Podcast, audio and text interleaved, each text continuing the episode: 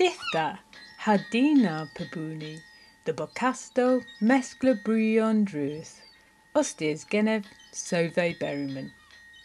Hello and welcome everyone to the Meskla Brewyon Drudh podcasts, hosted by me, Sovay Berriman. Meskla Brewyon Drudh is a multi platform project using sculpture making and conversation to explore contemporary Cornish cultural identity. Through workshops, podcasts, a symposium, and an exhibition, the project invites people to share their experiences of identity and Cornwall and their views on Cornish culture and its relationship to land, language, heritage, tourism, the Cornish diaspora, and much, much more. These podcasts record conversations with guests whose research or lived experience touches on the project themes. The views, thoughts, and opinions expressed are the speaker's own. All conversations are carried out with a spirit of generosity and openness, creating space for the discussions to twist and turn. And I'm very grateful to all who have taken part. In this third podcast, Emma Gilberthorpe, Professor of Anthropology at the University of East Anglia, and Dr. Hilary Orange, Senior Lecturer in Industrial Heritage at Swansea University, join me to talk about their work and the relationships and impacts of tourism and mining on cultures, communities, and landscapes. We join the conversation with Emma introducing her work and research. Um, yeah, so the projects that I mainly work on are on the impact of extractive industries um, on social networks mainly, but also economic structures. So I work with indigenous peoples mainly in Papua New Guinea, but I've also worked in West Africa, in Guinea, and in Central Africa, in Zambia, and in the Middle East a little bit as well. Um, yeah, so that's that's the main focus of my research is how large scale mining and oil and gas extraction uh, impact the way that people interact with each other, uh, not just with each other from the grassroots perspective, but also with each other in terms of state, um, corporations, and you know, grassroots interconnections as well. I'm Hilary. Nice to be here. I'm really pleased to be invited to take part in this. Um, funnily enough, it's, it's slightly similar. So I'm an archaeologist by background, but I work more in heritage now. And I work specifically on two things to do with uh, extractive industries. One is um, what happens when sites close down and how those post industrial sites are, are then co opted, used, disused, uh, and how they become part of community um, action and also inaction. And the second thing is that I'm interested in um, public perceptions of, of industrial landscape. So my work has been quite various. I, I actually lived in Cornwall for a while when I when I wasn't an archaeologist and I wasn't an academic. I'm not actually from Cornwall, and I always take care when I do research to say that I'm not Cornish but I did live and uh, work down there for nearly a decade. And um, so I've continued to do research on Cornish heritage, on mining heritage, ever since about 2005. And then I've done some work on industrial um, tourism in Japan, spent some time out in West Germany looking at nighttime industrial landscapes and art practice as well.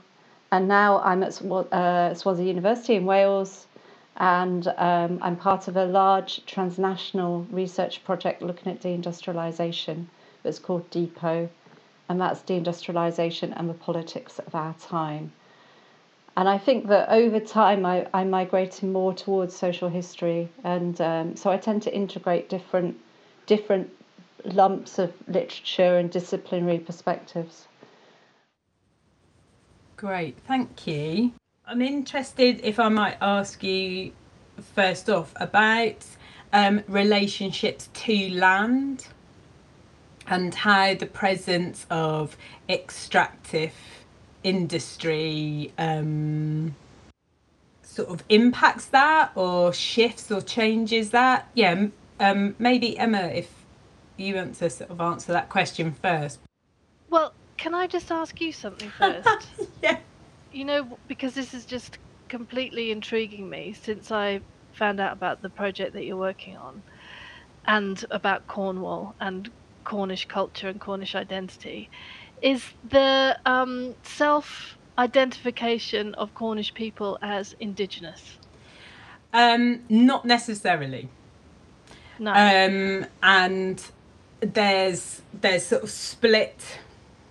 Uh, there's there's a you know there's some people who do claim that, and there's others yeah. who don't.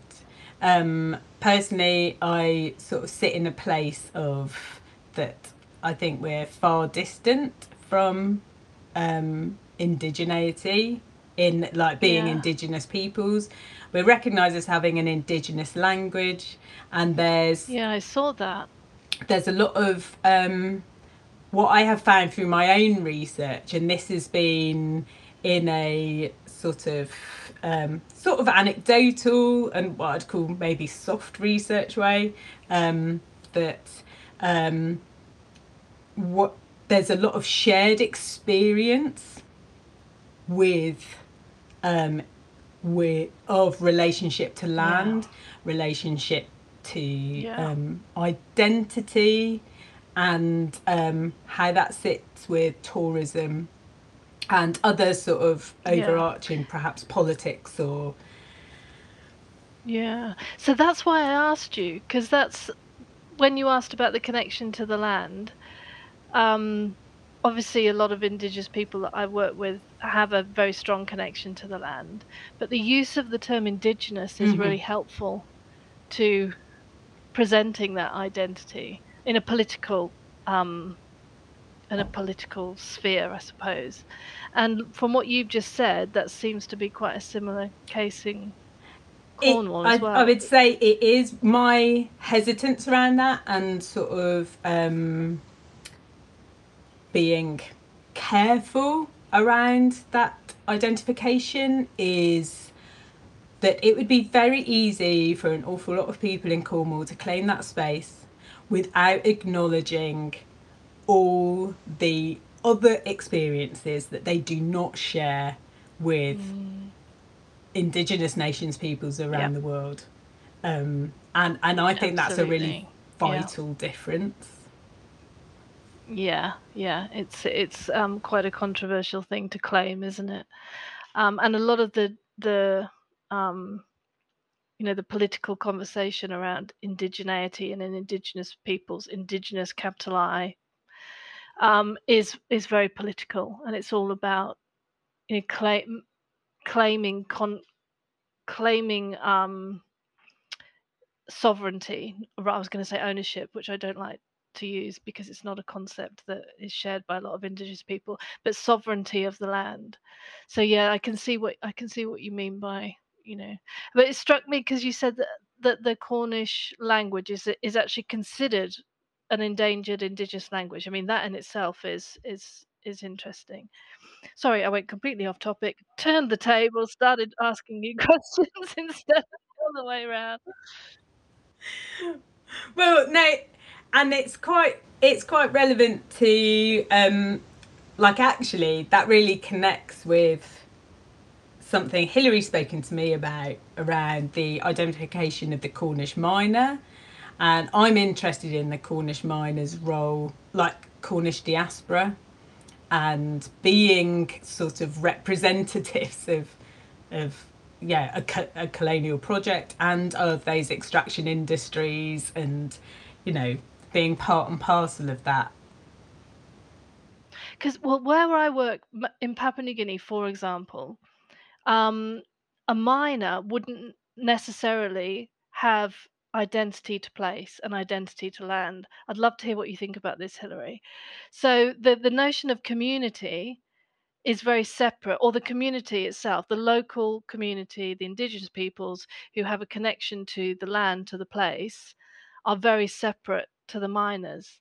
And the miners are often conceived as strangers, and they actually use the term people whose faces we do not know they use that term because they're people who've come from other places and they bring with them their other languages, their other customs and traditions, and they and they uh, also almost the mining places, the mining towns, are like a melting pot of all these different languages and cultures and stuff. So the the miners, the mining community, are outsiders. Yeah, that's really interesting. This is actually something that I was hoping was going to come up because this this absolutely fascinates me. And um, so my my impression living living in Cornwall and um, I actually had a flatmate once who said to me in conversation that he thought his blood was different to mine. Wow. Because I was yeah. born in England and he was but so I'm aware that there there are people that, very, that feel very yeah. strongly about their ethnicity. I don't remember it ever being expressed with the word indigenous. Um, certainly Cornish, but coming back to the diaspora, of course, there aren't just people who self identify as Cornish in Cornwall, there's, there's people, diasporic communities around the world because of, of export of, of mining, Cornish mining skill and traditions. And I actually looked at the figures this morning. It's uh, um, this is from the Cornish World Mining World Heritage Site website. They're saying that there's around six million people abroad who mm. descend from those. Yeah. Um, a lot of them went to Australia, didn't they? The Cornish that, miners went off to Australia. Yeah, Australia, Australia, Chile, Mexico, North America. Um, I mean, you know, the four corners of the world, or however many corners there are. So actually, there could potentially be more people outside mm. Cornwall who self-identify as Cornish than there are in Cornwall. That's an interesting idea. Um, but to me, I always work with a kind of cardiac model that, you know, it, it's people felt they were Cornish, but certainly with the students that I taught who were um, more strongly uh, aware of, of Cornish identity, because not everybody is, it was to do with being born and belonging to place. So I think that the way I see it is you get these kind of um, nested identities that, that people who are born in Cornwall are more likely to feel Cornish than those who aren't. But then you get people who come in. And it's interesting what they tend to do is sometimes they tend to establish a connection to place through finding out about local history and heritage by joining societies, by joining cultural organisations. And um, in the work I did, I, I, I surveyed attitudes to, to landscape, land, and um, to ideas of Cornish identity. And I found that actually, if people had been living in Cornwall, after about 20 years, their perceptions of belonging and place were pretty much sim- identical, similar to, to people who'd been born and brought up in Cornwall, as you know, from, from babies, from children, from young people. And then you get this whole idea of the outsider, which comes back to the, the miners and, and that mining is a is a mobile workforce. It's a certainly in the 20th century, it was a multinational, international mm. labour market. So there's something in this for me around um, the ability to other in a situation. So, like, uh, in some of my travels, so in the Mollus Hunt Wizards project, when I was in Australia, I was looking at could I find Berrymans, who you know my surname, who who were part of that diaspora, and where where would I find them? And um, I was I did come across Cornish communities who were really fervently, and I, I found this also some years before in New Zealand, who were really fervently Cornish and protective around Cornish land. And yet, were actually quite dismissive of um, indigenous peoples in those lands and their their um, guardianship and relationship to that land being different and having you know being different to the Cornish diaspora's relationship to that land. Is that makes sense? Do you mean land? They were protective of Cornish land in Cornwall or in yes, Australia? In Cornwall. Right. So they would be really clear about their relationship with Cornwall and that piece of land, but didn't seem to respect the same relationship. Ah, of the indigenous peoples in Australia. Ah, Exactly. Okay, that's so interesting. So Yeah, that's yeah. where I wonder about this kind of a split, like an Mm, othering split, to be able to, um, yeah. And have you come across that in your research, Y- Hilary? You were about to say something. Well, what I noticed was that I met people who had very long um, knowledge of their own family histories. And I, I met people who were coming back to research their family history. So I think that I met people who could go back literally six, seven generations. Um, I mean, in my family, I'm not even sure we know know much about my, my great grandparents, not even their names. So I, I do think there's definitely I noticed that as being uh, quite particular in my time in Cornwall. That kind of idea that you know where you come from, you know who your family, who your families are.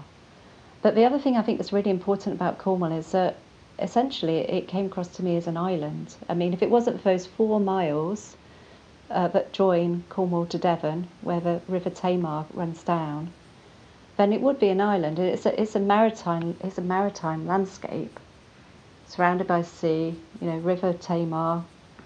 Talking about othering, there's Cornwall. There's going up country to Devon to England. You know, and there's this directionality about that, about that culture and identity.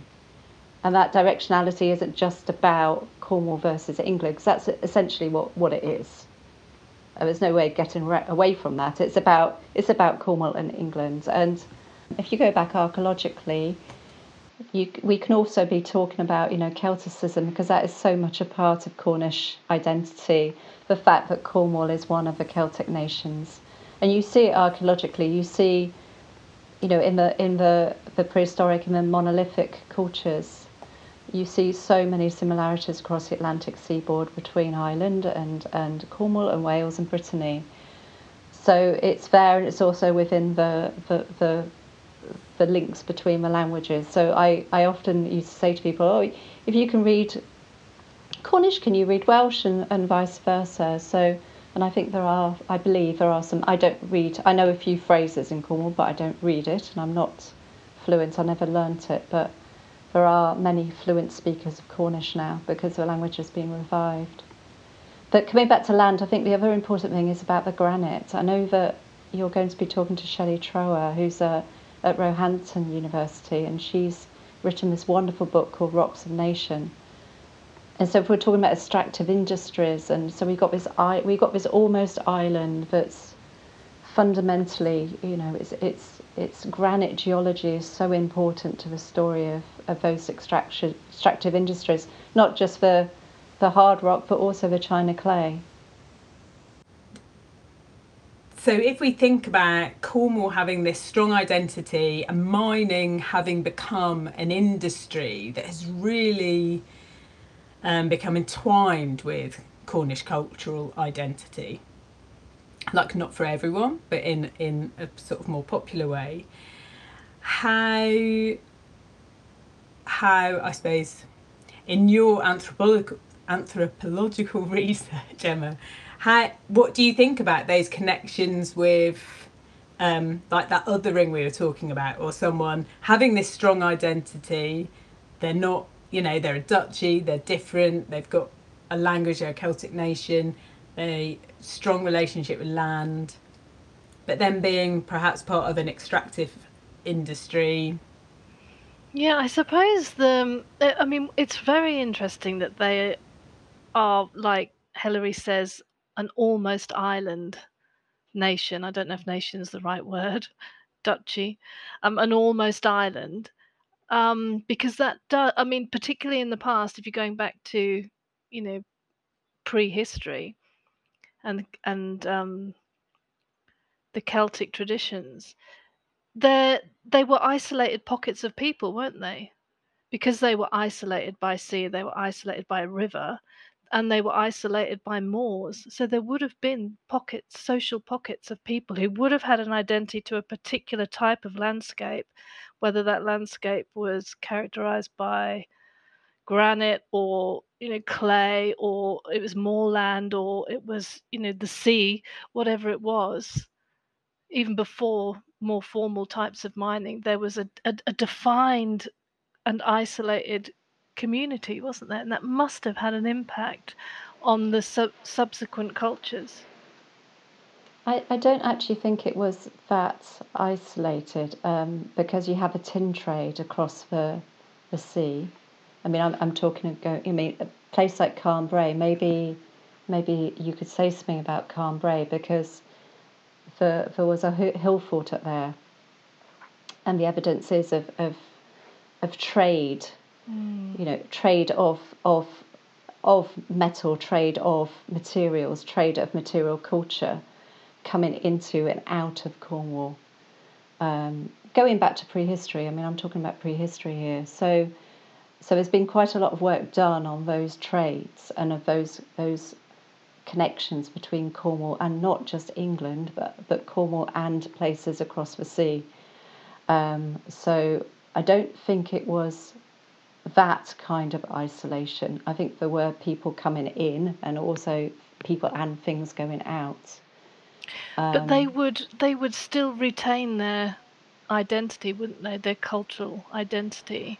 Well, I mean, it, it's in terms of material culture as well, probably. Yeah, like the people yeah, yeah. who may, who who mine tin, for example. This is where we get our tin from, and we and we exchange X for tin. Yeah, but we don't know exactly. I mean, you know, I mean, there are there are types of um, architecture that that as I say, you you you have uh, monolithic architecture architectural types in in Brittany, in Cornwall, in in in Wales, for example, or but you have some unusual things in Cornwall that you you might only find in sort of fogous, which are these unusual kind of tunnels. Um, but you have courtyard um, buildings in, say, Vales of and, and in other places in Cornwall that you don't tend to find in other places. So there are some differences, and there are differences in material culture. But I don't think we can say that the people back then thought they were Cornish, because there isn't even anything to say that 17th, uh, 18th century miners thought they were Cornish. Um, from what I I can gather, looking at the the history, Cornishness is actually quite a modern idea. Um, that even if you go back into the 19th century, you're not really going to come across references to to that kind of concept of Cornish identity. Yeah, I mean this is where it gets slightly messy, doesn't it? Because I would never ever want to I would never want to um, suggest that I'm trying to um, eradicate people's sense of identity. But when it comes down to um, the history, it's actually it's actually fairly clear. It's all connected actually with the d- decline of the industries.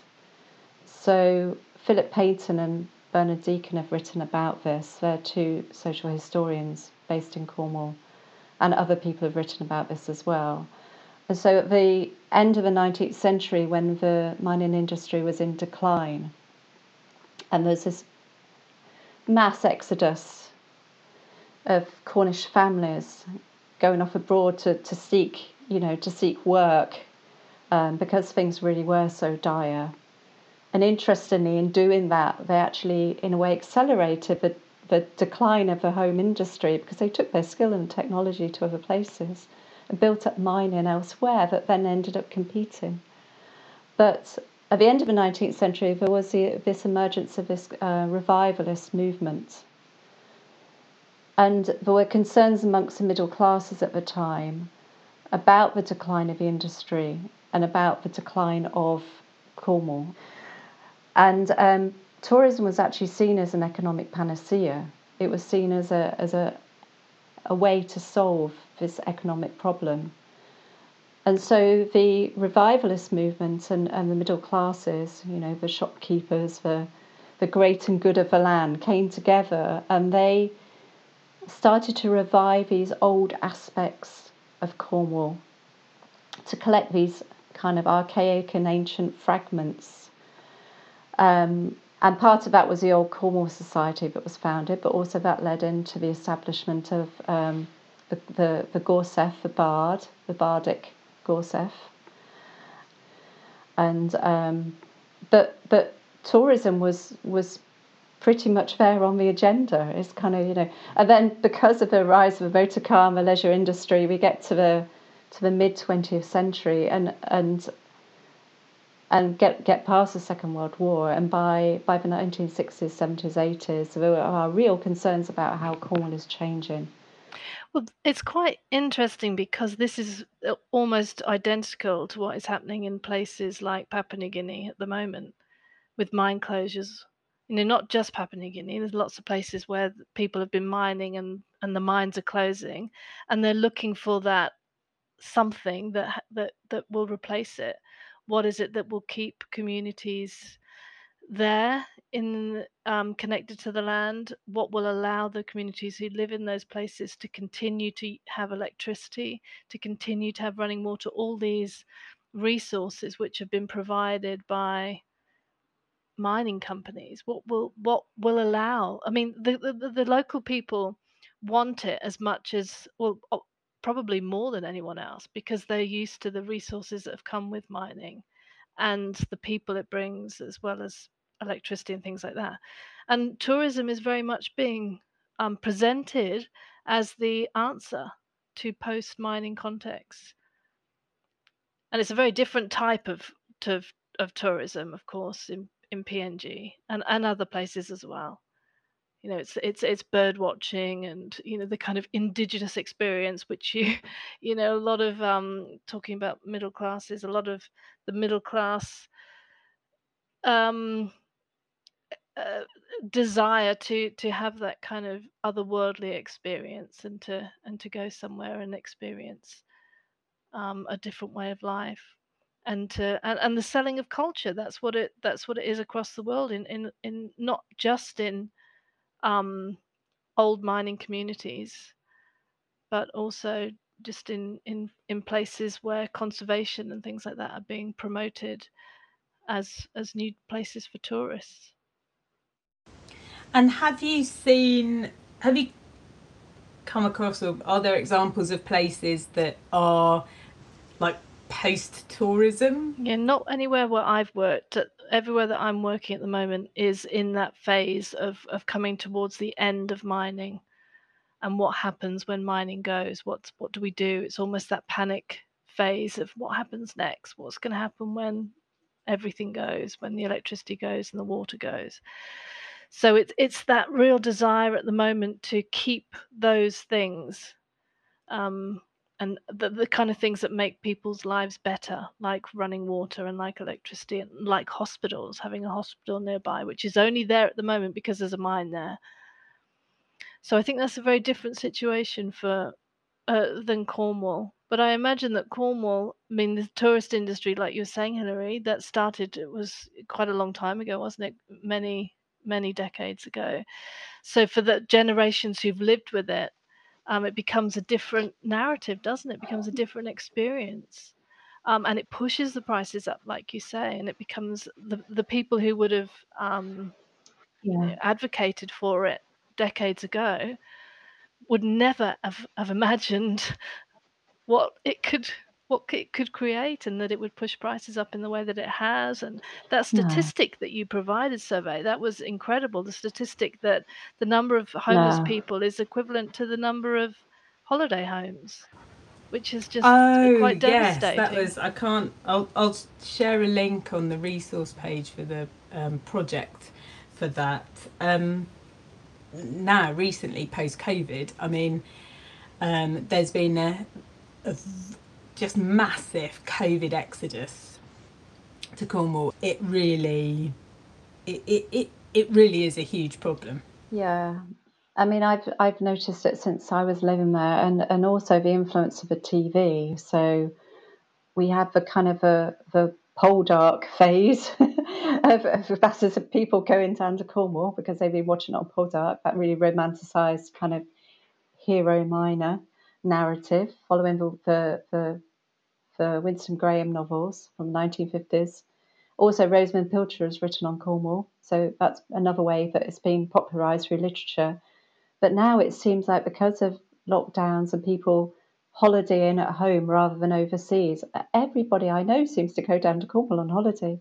It seems to me that it's it's tourist season all year round, um, and during the COVID um, sort of era, um, there there was a lot of people hearing hearing from people saying, "Yeah, we're we're not social distancing. We're on holiday. We've we've come down to get away from that," or making complaints that bars are shut um, because people have got COVID.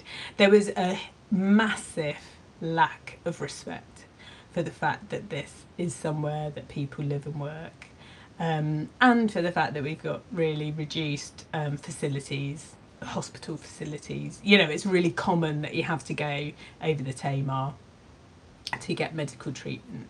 Um, so um, I think if like that that's part of that kind of brain split that I'm interested in that sort of happens with this possibility of othering something. Oh, I'm in this I'm in this guise now.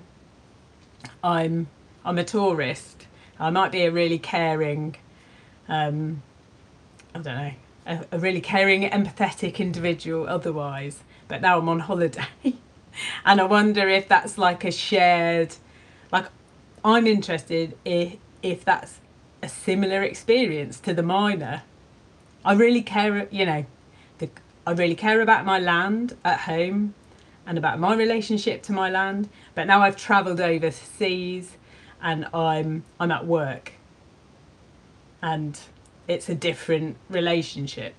Yeah, I don't think there was sentimentality about lands and about mining. I mean, what I find fascinating about the mines is that a lot of mining heritage now just looks at the surface. You know, it's just connected with engine houses and chimneys and, and these pointy things in the landscape.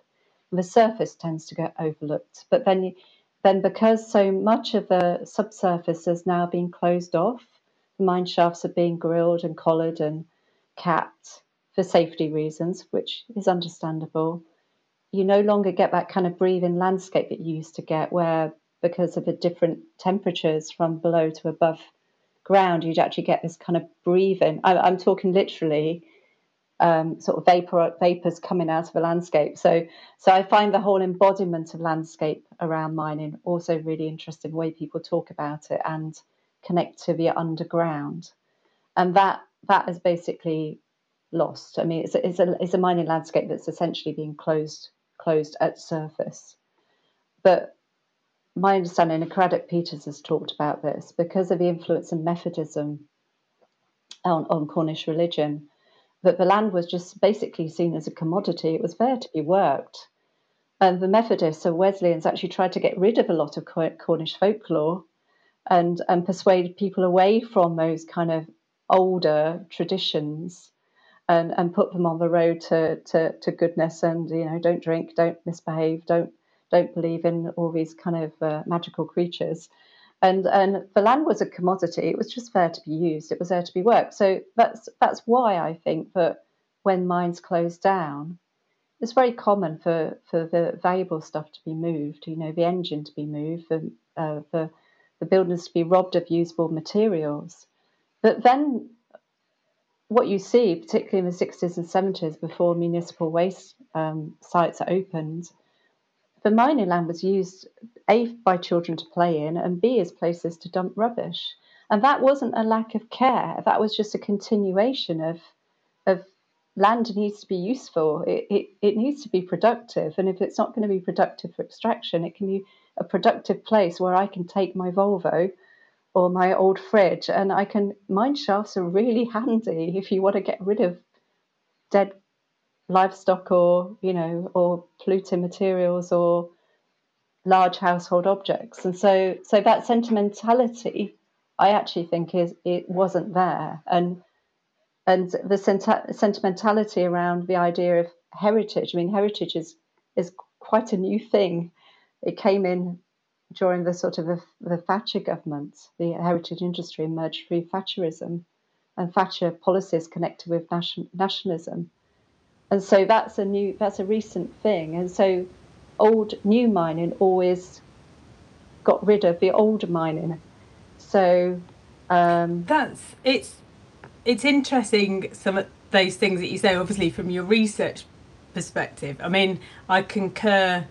Um, people did used to throw rubbish down mine shafts, um, and I was born in the early seventies, so I uh, and people used to disappear down mine shafts quite regularly, and I played around countless mine workings like that was just normal. But my families, um, so have other parts of my sort of ethnicity or heritage, but my Cornish families on both sides, and absolutely always spoken about by parental and um, my parents aren't that into Cornwall, but parental and grandparents always spoke about where we're from for, for hundreds of years back and would talk about, say, relatives who might have died generations before are spoken about as though they're present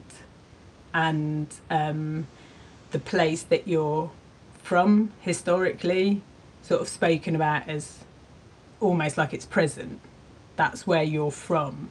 So I'm at this. I'm interested in some of these ways that we talk about land as. Um, I can see some of that sentimentality around it, definitely being a fabrication. But I think um, there's something else that's perhaps a theme that's been that's run through. Emma. Yeah, I was thinking that it's pro- it's probably a bigger British cultural issue from what from what you're saying because um, and this has been completely exacerbated by COVID, but just the fact that a lot of British culture, a lot of British societies um, commoditize the landscape and they would see i mean t- tourism is a commodity right? And if you go to cornwall on your holiday that land the heritage is an, a commodity. And that's something that british culture has become isn't it over time? Because we've been isolated since the thatcher government we've been isolated into smaller and smaller boxes piled on top of each other in flats or whatever it may be. So that sense of community that you're just talking about there in relation to your grandparents' Sovay is very, very different to most British people's experience of culture. It's very isolated, even pre COVID, very isolated, no sense of community. You only have to watch these um, home shows, you know, location, location, location, whatever, escape to the country, that's a good one, where everybody who goes on it says, We don't want neighbors. We don't want to be overlooked we don't want to have people around us. And, and like as an anthropologist, I'm just sitting there going, really? You don't want to be around people? It's the most bizarre thing. But you see that more and more, and this has been completely exacerbated by COVID. But somewhere like Cornwall, for whatever reason, whether it be geographical um, or geological, they seem to have maintained this sense of community and this sense of belonging that that has a generational past which many people can't like we said earlier many people can't say even what their grandparents were. But you but as you're talking you're saying that your grandparents you you can trace your cornish history back generations which is very very unusual and and and Cornwall has somehow been able to maintain that sociality that everywhere beyond, not everywhere beyond, I don't want to, you know, put a broad brushstroke on this, but it's very, very common now across Britain that that sense of sociality has gone. And that's where I'm interested in the landscape relationship to that. I mean, the actual um, ease to traverse aspects of the landscape, the edges of it, where the water is, um, like Yeah. Well, maybe that's easier to move around Cornwall as well. I mean, if you come from London, if you've got your second home in Cornwall, but your base is in London, that movement around the landscape isn't quite as fluid, is it, as it perhaps is in, in Cornwall? And, and the movement that you make, the pathways that you traverse, don't have any heritage any connection to you as an individual. You couldn't say, "Oh, my grandfather went along this pathway. My grandmother climbed that hill." You don't have that kind of geo- geographical connection, which in Cornwall you probably do. That's what connects people to place because they say, "My grandfather passed along this path. My mother came along this path. My my grandfather sat at that rock. My great great grandfather um, uh, or my brother drowned in that river. You may it may be quite a tragic past, but there's something has a meaning to everyone. And if you're surrounded by a landscape where that historical meaning has gone, then that sense of connectivity and that isolation, that social isolation, just becomes more and more emphasized. Yeah, I agree, and I think it comes back to to uh, shared culture and tradition, and and one of those, a dominant one, was of course mining. So even though the actual mine workings might have been kind of seen as something to be used, the actual industrial communities were were, you know, this is what you're describing. And this is where those social bonds were. It wasn't just at the mine, which was the heart of the community when it was when it was living, when it was working, but it was also in the industrial communities. And and if you look at World Heritage um, site, the mining site in the World Cornwall and West Devon um, Mining Landscape World Heritage Site is its long name. Um, there's something like 80,000 people reside in that uh, UNESCO inscribed World Heritage Site. So it's completely entwined. Um, it's a connection as well, isn't it, Hilary? So people say, my father used to work at that mine, or my grandfather used, or my great grandfather. That's oh, yeah. that's also a connection through the mining itself. Yeah, it is. It is, but I think there are wider connections. I mean, one thing that I tend to bang on about is is that the um, World Heritage Site, the the temporal boundaries for this inscription is from 1700 to 1914, and mining really changed in the 20th century, massively reduced in scale, um, but also the the labour demographics change. So in the uh, Second World War, you have the Bevin Boys. You also had prisoners of war working in the mines. And then after that, you had a, a much more multinational international labour force. So one of the things that comes back to Sovay's original point about my work on the Cornish miner is that often the imagery and narrative around the Cornish miner is that that peak industry, you know, the the 18th, 19th century, the diasporic um, Cornish miner going abroad, as colloquially known as Cousin Jack. But the 20th century, it's really different, and that that difference doesn't tend to emerge so much in the heritage narratives. In fact, I, I think it's pretty much hidden because the miners I talk to, you know, when I kind of try to touch on the subject of identity and ethnicity, they don't care they're they're the underground labour force. You know, they're the underground workers. They they're the miners, and they. It doesn't really matter if you come from Scotland, England, Yorkshire. You know, you're the same. You're you're the same. You're working underground, and and I think that that narrative is completely broken up um, in the 20th century and becomes much more messy, but also much more interesting because it's much more a story of people coming into Cornwall again, as they always have done, um, so that concerns me a little bit, to be honest. Um, what, what what concerns you? That that story isn't told. Um, that that story, that 20th century story, isn't isn't evident in in heritage narratives.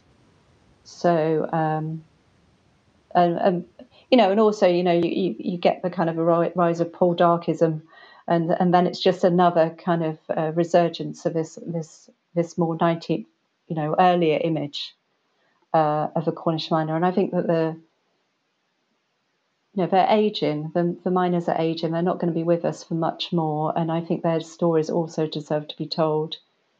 And so one thing that I've written about, and one thing I find fascinating when I go to Geevor tin mine, is that you look at all the interpretation inside the, the dry, which was where the the uh, managers' offices were, and also where the miners changed uh, and, and, had their belongings and showered.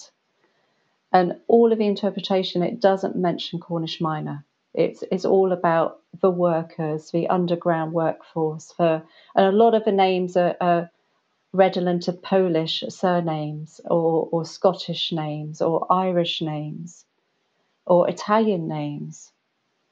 This is this is this is Cornish mining in in the second half of the 20th century.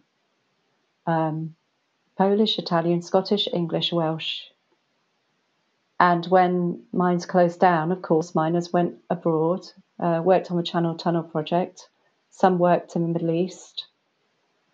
And you have Camborne School of Mines, which is one of the world's foremost schools of mine mining and mine engineering and they take international students and train those students up and some of those students carry on working in Cornwall so Cornish mining isn't dead you know there are still engineers and there are still people working at South Crofty and people working in the mining industry in Cornwall. It's not dead. And um, and those people are not necessarily going to self-identify as being Cornish. And I, I think that story is important. I think it ought to be to be told because it, it needs to be balanced up.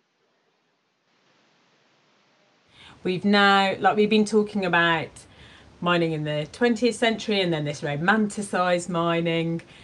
And we now have a new wave of mining in Cornwall with lithium and um, there's there's always talk about remining copper or tin um, and geothermal activity. Um, so there's a new there's a new wave of, sort of using the land and extracting from the land. Um, yeah, I wonder if either of you have got any thoughts on that or how, how that might relate to culture or impact culture again. I think it depends on how much of the land the extraction takes up. So something like, but mining is um, well, it depends on mm-hmm. the type of mining. Again, an open pit mine, of course, is an enormous footprint. Um, you know, you you see you can see some mines from space. The the footprint is that big, and you can see. So the lithium mining in Bolivia, you can see from outer space. You can see the salt flats from outer space, which is you know, you know, so I think it depends on that really. I think it depends on the size of the footprint, the impact on the actual landscape. Um, the the way that communities respond to the the extraction project itself very much depends on the size of the footprint and and of course then the pollution that comes with it and the other elements of it. So for tourism, I, I think that's interesting that you refer to tourism as a type of extractive industry Sovay. I love the I love that. But it, it, I mean, it has a footprint, doesn't it? it? Has an impact. You know, not just in terms of inflation, commodity inflation, but also in terms of pollution. Um, you know, other types of impacts. But yeah, I think that's one of the reasons I refer to it as extraction is simply what I see in my own lifetime how tourism takes from a culture repackages that and reframes it. And then not only is that sold to tourists, like the target audience, but it's also how that culture is sold back to the the um, the pe- the people who live in that area, the people of that area, and that can create a disconnect um, from one's own identity. Uh, and it's and it's you know tourist marketing is very successful marketing. It's it's like it's almost like the equivalent of like sweeties or something, isn't it? It's nice and digestible and it feels good. And I'll have another one, please. Which is a bit like the lithium market. I mean, this right. is being sold. It's being packaged in a way, isn't it? It's been packaged and sold. This is the mm-hmm. this is the answer. This is the type of mining that will get us out of the you know, horrible, mm-hmm. polluted hole that we're in. This is the answer to climate change. It's being packaged in that way. Of course, it's completely untrue. Yeah. I think it's also about the things that we, we all want. So although we could say we could talk about the pollution, but the other side of it, we're also all consumers, aren't we? We we carry, you know, this idea of lithium being the new battery of a smartphone of the future, then um, you know, we we I try to remind myself that that every everything in my study and in my my house, in our house, is also part of the Anthropocene. So, so it's interesting to me that we're moved from the, the, this is another revolutionary phase that we're now in the communication revolution, if you believe what people say, and and so now we're going back to extracting things that we need from the land in order to be able to have this new, this new, you know, way of life, this new social system, mm. um, based again on technology.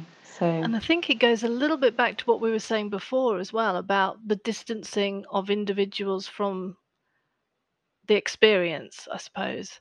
So we we're consumers of these commodities, and be that a, a kind of battery for an electric car, which is something that's being really pushed at the moment, electric cars. But just in our computers and in our mobile phones and in our clothes, even and the kind of you know the use of oil in clothes um, not to mention the machinery but it's the distancing isn't it of people from that extraction process.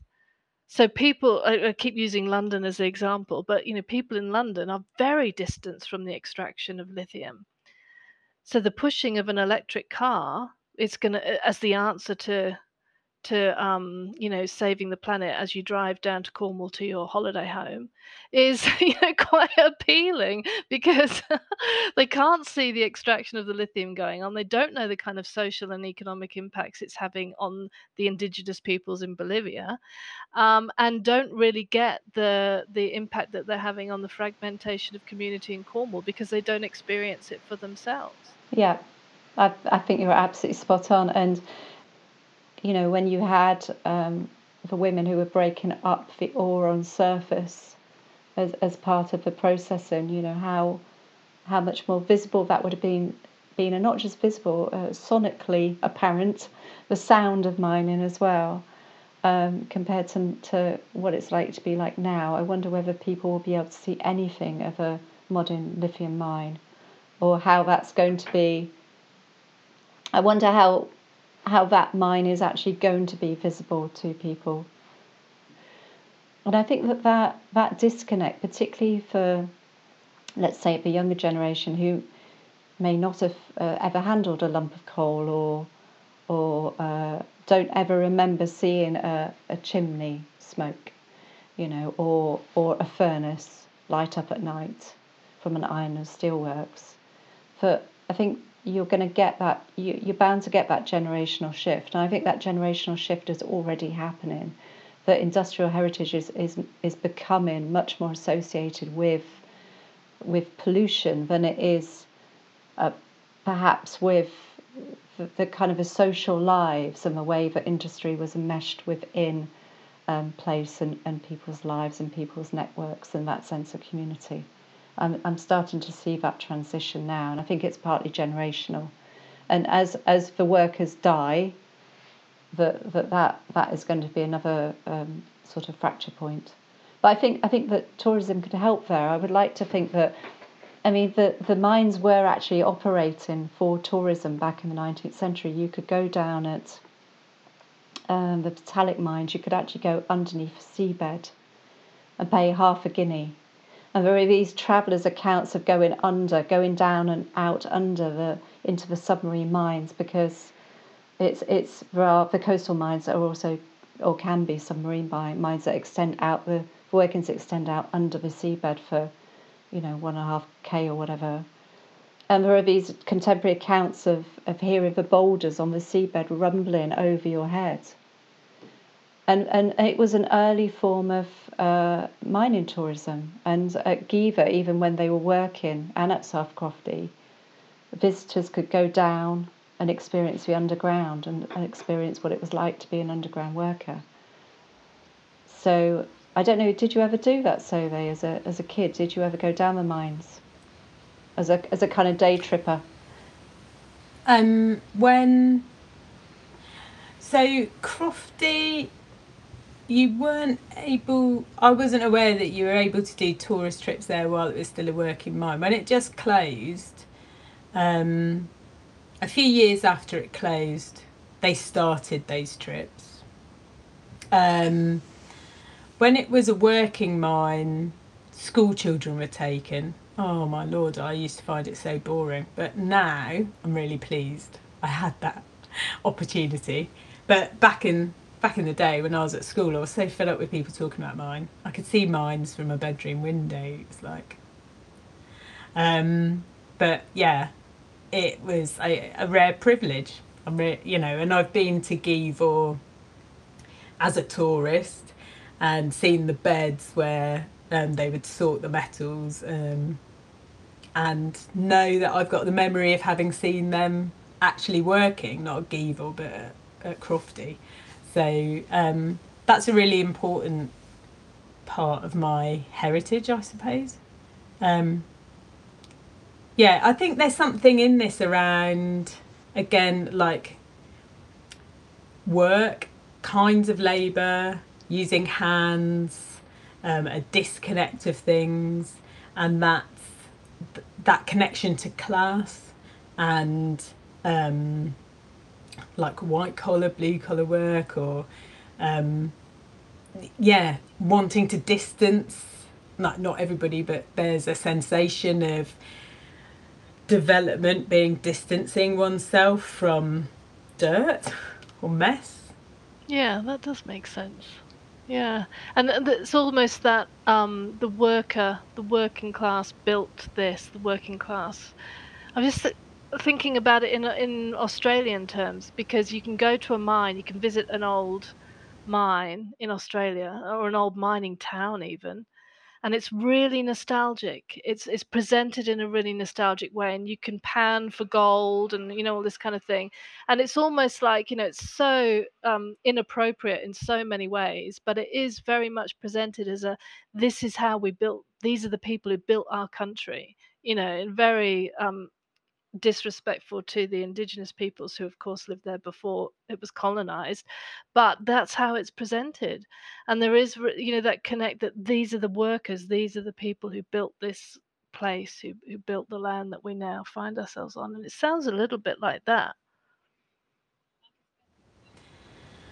Um, well i visited silverton and broken hill um, yeah. on um, when I visited Australia a while back for Mollus Hunt Wizards, and my and that was when I was yeah looking for sort of Berrymans, and I found Berrymans in Silverton, and um, it really felt to me like it was an exhausted place, like yeah the land had really been wrung out.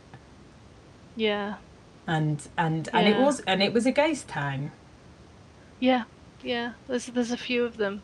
I've never been to that one, but there are place places like that, very similar, which are ghost towns, and they're presented in that way. So even though people live there, there's an element of it that's been preserved as a ghost town, so that you know, particularly to give a sense of heritage. This is our heritage. You know, it's a very white, as I said, very white colonial type of heritage, but that's what it's presenting. Mm-hmm. You know, these are the ha- these are the men, the hands of the men that built this land. These are the workers. It's that you know that real working, the working man who built this land. That kind of sense, which uh, you know, you see in in North Northern England as well, Northeast in the old mining places there. There's a lot of old collieries up in the Durham district, and you can go to some old mines and have a similar kind of experience. I mean, there's a heritage centre. Can't remember what it's called now, off the top of my head. Um, you know, quite very famous heritage centre where you can go and you can go in the old mine. There's a place called Morwellham Quay um, in Cornwall that um, I, I went there on a merit mark trip from school, and this is like definitely a tourist destination, and you get to go in a really old mine, and people are wandering around in Victorian clothing but it's a really sanitized experience. Exactly. Yeah.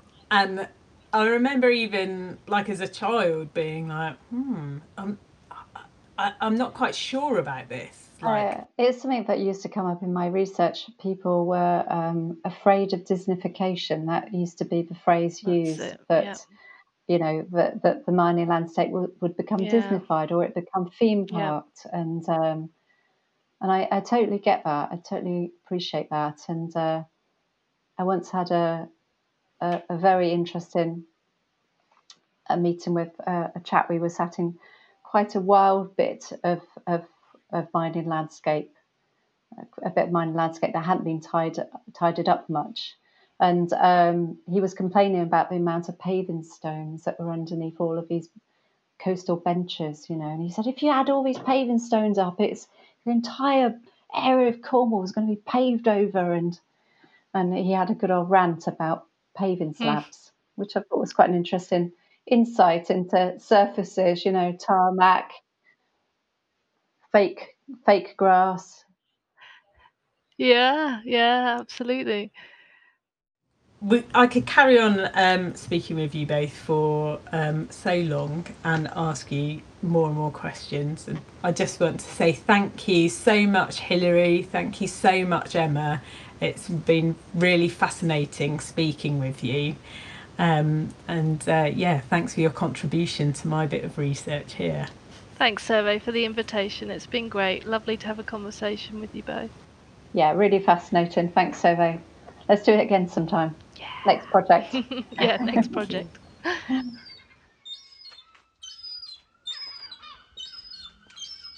Miraz Agas Goslowers, thank you for listening.